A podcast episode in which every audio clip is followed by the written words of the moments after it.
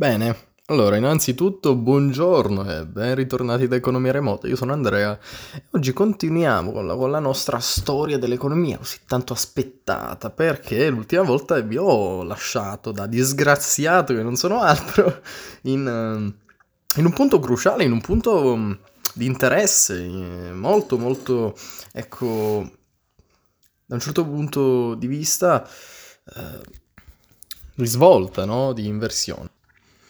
Vi avevo appena finito di annunciare il plus valore assoluto e il plus valore relativo che da quello che ho capito sarebbe meglio ripassarli insieme. Il plus valore assoluto riguarda esattamente l'aumento delle tempistiche lavorative. Cosa intendi Andrea? Intendo l'aumento di ore da erogare da parte del lavoratore nel compenso capitalistico, che a cospetto del plus valore relativo il, eh, cambia radicalmente anche se il tema è sempre quello, ovvero il lavoratore in sé aumenterà all'interno delle sue ore erogate la forza lavoro e quindi la produttività, il rendimento che alla fine il capitalista interessa. Un altro esempio uh, all'interno di, di, eh, di, di, questo, di questa variante, sì, um, praticamente abbiamo eh, l'esempio del, del, de, della richiesta maggiore, no? Del tipo, guarda, già oggi eh, sei riuscito a farmi 10 astucci, ma io domani voglio che tu in una giornata, quindi nelle medesime condizioni e tempistiche, dovrai farmi il doppio. Questo si intende per plus valore relativo. Allora, premetto che ho un leggero mal di gola che è molto fastidioso infatti mi sentirete deglutire parecchio. Spero che ehm, tutto ciò non renda problematica la situazione e l'audio, ma cercherò di evitarvi i, la qualunque eh, possibile, ecco, quindi mi limiterò, mi limiterò. Bene, oggi partiamo a cospetto, no, mm, a cospetto no, però eh, ritrattando gli argomenti appena revision- revisionati insieme e il titolo è La differenza fra plus valore assoluto e relativo. Bene, Andrea, finalmente mi metti in chiaro e ovviamente eh, mi dai la possibilità di comprendere la differenza tra queste due eh, ingegnose nominazioni. Possiamo abbreviare e dire che il primo, e quindi il plus valore assoluto, è un concetto quantitativo per appunto possiamo uh, riprendere l'esempio eh, l'antologia che feci precedentemente, ovvero l'aumento di ore. È un esempio, è un concetto quantitativo, quello dell'aumento di ore. Quando invece il plus valore relativo, e quindi il secondo, è un concetto qualificativo. Eh, scus- è qualificativo per appunto, ehm, o per cambiare di fatto, infatti eh, noi abbiamo richiesto e abbiamo eh, escogitato un esempio che riguardasse il rendimento, la produttività, ma come comunque si deve fare. Facendo un piccolo schema di tutto ciò che abbiamo riguardato fino adesso, Karl Marx eh, definisce la produzione e la forza lavoro in questo modo. Abbiamo un ramo che si distende e riguarda il lavoratore, quindi il lavoro necessario, il numero di ore pagate e quindi iscritte all'interno del contratto ed erogate dal lavoratore come richiesto e iscritto, e pertanto il salario come compenso. Dall'altra parte, esattamente all'opposto, in, antise- in antitesi, troveremo il plus lavoro, che non è altro che lavoro non pagato, sfruttamento per l'appunto, e quindi di fatti avremo un compenso che non riguarda il lavoratore, ma semplicemente il capitalista, come tramite l'aggiunta del prezzo, il valore aggiuntivo al prezzo, se vogliamo essere più fiscali e italiani. Bene, ma ora arriviamo a un nuovo capitolo, a una nuova domanda, a un nuovo fulcro, a un nuovo nocciolo questionario, un nuovo, un nuovo dubbio da sfamare. La relazione fra il plus valore il profitto capitalistico. Oh mio Dio, Andrea, questi approfondimenti che noia. Giuro che sarò brevissimo perché comunque entra troppo nel metodo marginalistico eh, che è più un'analisi, l'analisi marginalistica eh, che viene utilizzata nel periodo neoclassico e lui mm, non dico che ne utilizza eh, in maniera eccessiva, la utilizza in maniera eccessiva, ma comunque si nota una certa, ecco, ehm, una certa visione, una certa, eh, un certo interesse nel, nel, nella prova effettiva, nell'utilizzo. Anche se a me piacerebbe più chiamarle come eh, identificazioni brevi. Ecco, possiamo dire che sono delle piccole abbreviazioni. Perché intendo questo? Perché il nostro Karl, Ma- eh, Karl Marx semplicemente giudica, eh, dopo aver spiegato dei concetti, in maniera eh, breve, in maniera eh, riduttiva. Lui cerca di um, creare abbreviazioni dappertutto.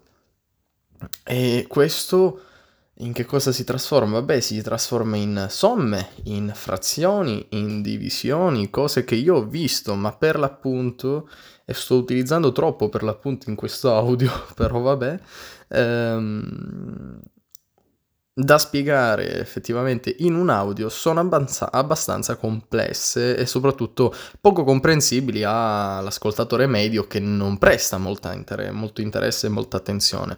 Ed è giusto che sia così, d'altra parte non sono lezioni, sono semplicemente racconti.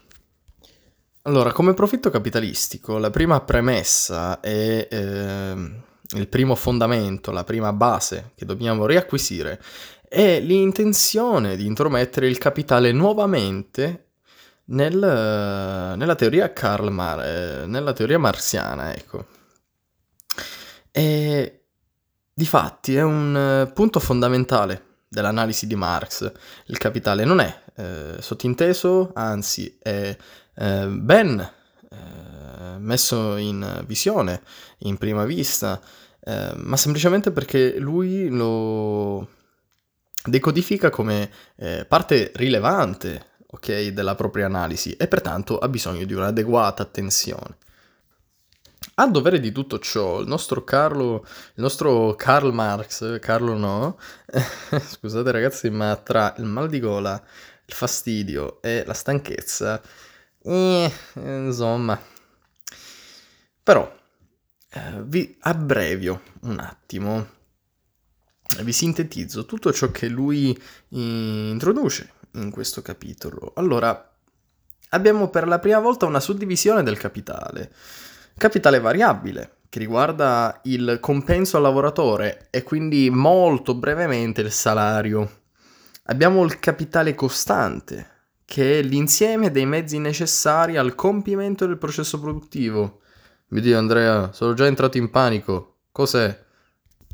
Ma cercherò di ridurre lo smarrimento il più possibile. Il capitale costante è semplicemente ciò che poteva eh, essere all'interno degli interessi capitalistici per ritrovarsi un possibile profitto in conclusione del processo produttivo. Pertanto eh, gli erano utili, se non basilari, e di primaria necessità dei macchinari, dei macchinari che sostituivano la manodopera e di sicuro erano più eh, produttivi, avevano e possedevano e concretizzavano, oltre che eh,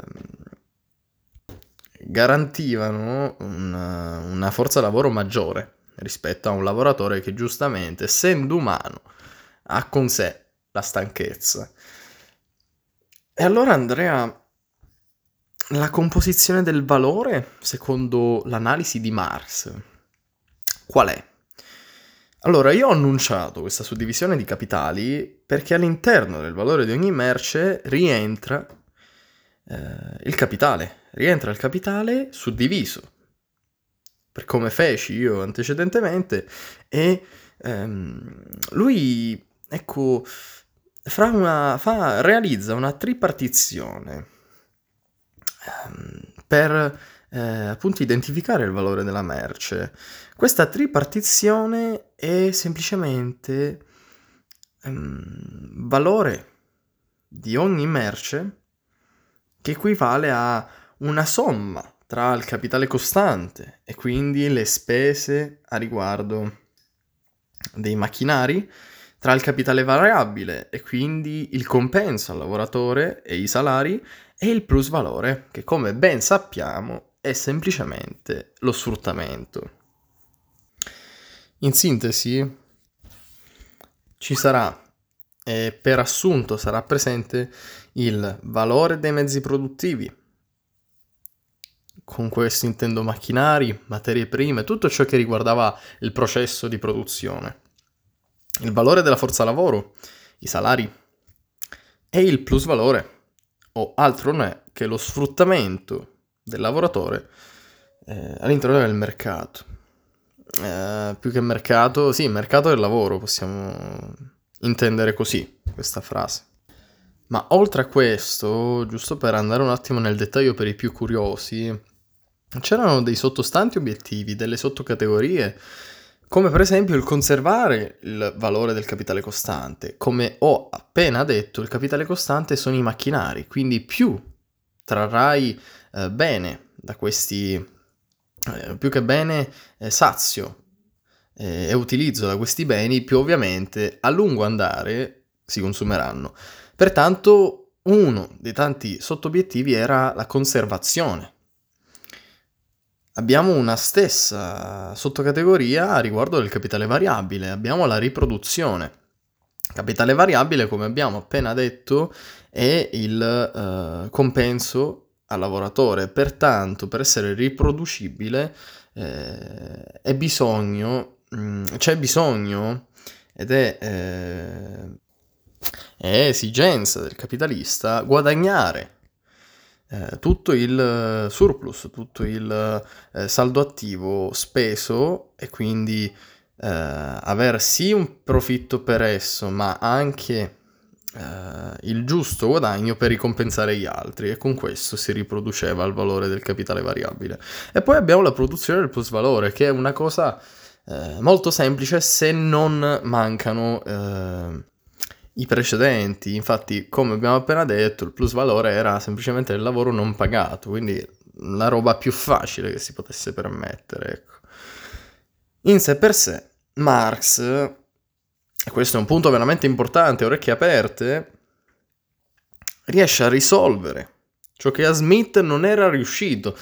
Per chi fosse stato attento nell'episodio di Smith parecchio, e dico parecchio tempo fa, avevamo riscontrato e analizzato che Smith effettivamente fece fatica, fece fatica nel differenziare il lavoro contenuto, ovvero il lavoro applicato alla produzione, che poi venne preso eh, come eh, unità di misura per il valore della merce, ma tralasciando questo, è il valore dei mezzi di sussistenza del lavoratore, ovvero il salario. Smith fece veramente tanta fatica a comprendere tale divisione, non riuscì a ehm, comprenderla del tutto o se riuscì tralasciava perché non era completa, era incompleta.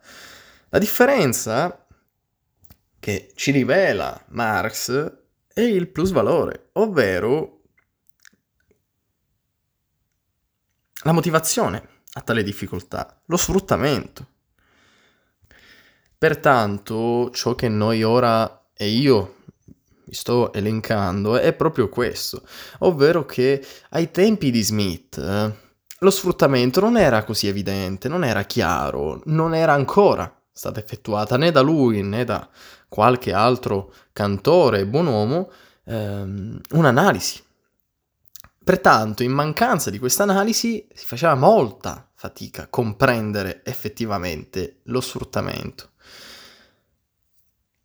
Marx, tramite la propria analisi, riuscì a scavare e guardare queste opere che effettivamente erano sì percepite, ma occulte agli occhi di tanti, appunto perché ehm, erano parecchio nascoste, parecchio sottoterra, parecchio um, sporche, mimetizzate.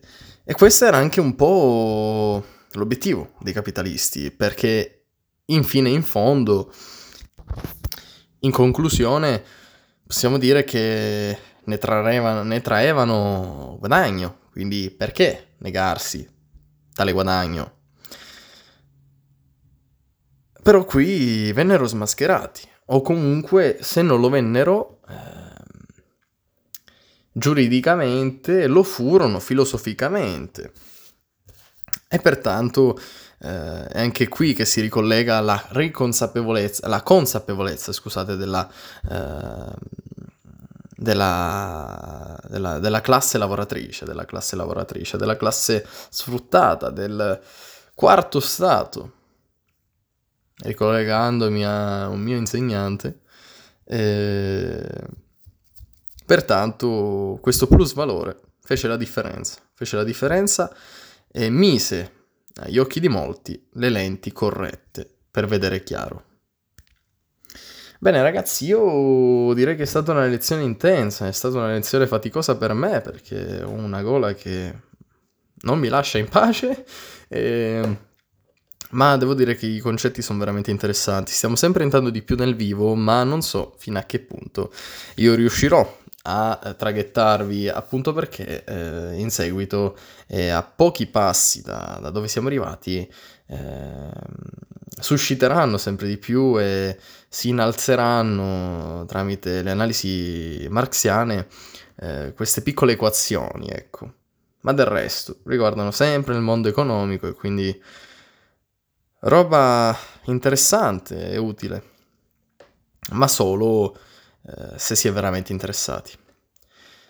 D'altronde nulla permette a me di distogliere un vero interesse di qualunque mio ascoltatore da uh, una corretta spiegazione per come si deve, quindi vedrò, vedrò, penserò a come realizzare il prossimo episodio. Del resto, vi auguro una buona giornata, siate felici come al solito. Da Economia Remota è tutto, da Andrea è tutto. Noi ci vediamo al prossimo episodio.